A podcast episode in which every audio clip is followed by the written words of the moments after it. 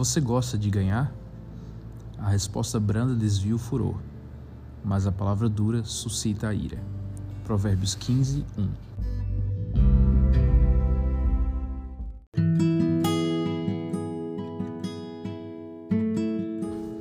Você é daqueles que gosta de discutir só para ouvir o som da sua maravilhosa voz? Você gosta de ganhar todas as discussões, mesmo com as pessoas que você mais ama? Esposa, esposo, filhos, amigos? Muitos têm a ideia de que ganhar com base na argumentação é reduzir a outra pessoa ao completo silêncio, diminuí-la e humilhá-la. Significa tornar evidente que as ideias ou contribuições dela não valem nada. Ganhar dessa forma significa perder um relacionamento. Ganhar assim é roubar da outra pessoa sua humanidade, sua singularidade. Palavras matam. Palavras de rejeição, de ódio, de negação assassinam ou desabilitam a pessoa para a vida podem deixar cicatrizes como as feridas causadas por uma pistola. Numa avenida movimentada, um casal já está atrasado para o jantar na casa de amigos. O endereço não é conhecido. Antes de sair, porém, a esposa havia consultado o mapa. Ele dirige o carro e ela o orienta. Pede para que vire na próxima rua esquerda. Ele tem certeza que é à direita. E discutem.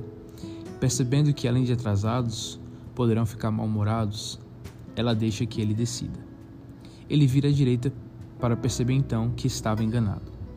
Com dificuldade, ele admite que insistiu no caminho errado, enquanto faz o retorno. Ela sorri e graciosamente diz que não há problema em chegar alguns minutos mais tarde. Mas ele ainda quer saber: Querida, se você tinha tanta certeza que eu estava tomando o caminho errado, por que não insistiu um pouco mais?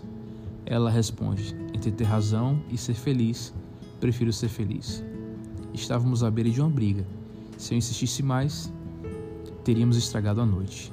E algo que aprendi em minha vida de casada com você é que a melhor maneira de ganhar uma discussão é evitando-a.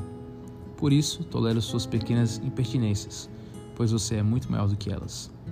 Belíssimo exemplo. Essa história intitulada Ser Feliz ou Ter Razão aparece no livro Arte de Lidar com Pessoas. Ela oferece uma verdadeira aula de habilidade na arte do relacionamento humano. Quanta energia é gasta apenas para demonstrar que temos razão, independentemente de termos ou não? Quase todos nós sofremos a síndrome de ter razão e impor ideias a todo custo, desconsiderando o resultado final sobre as pessoas com quem convivemos.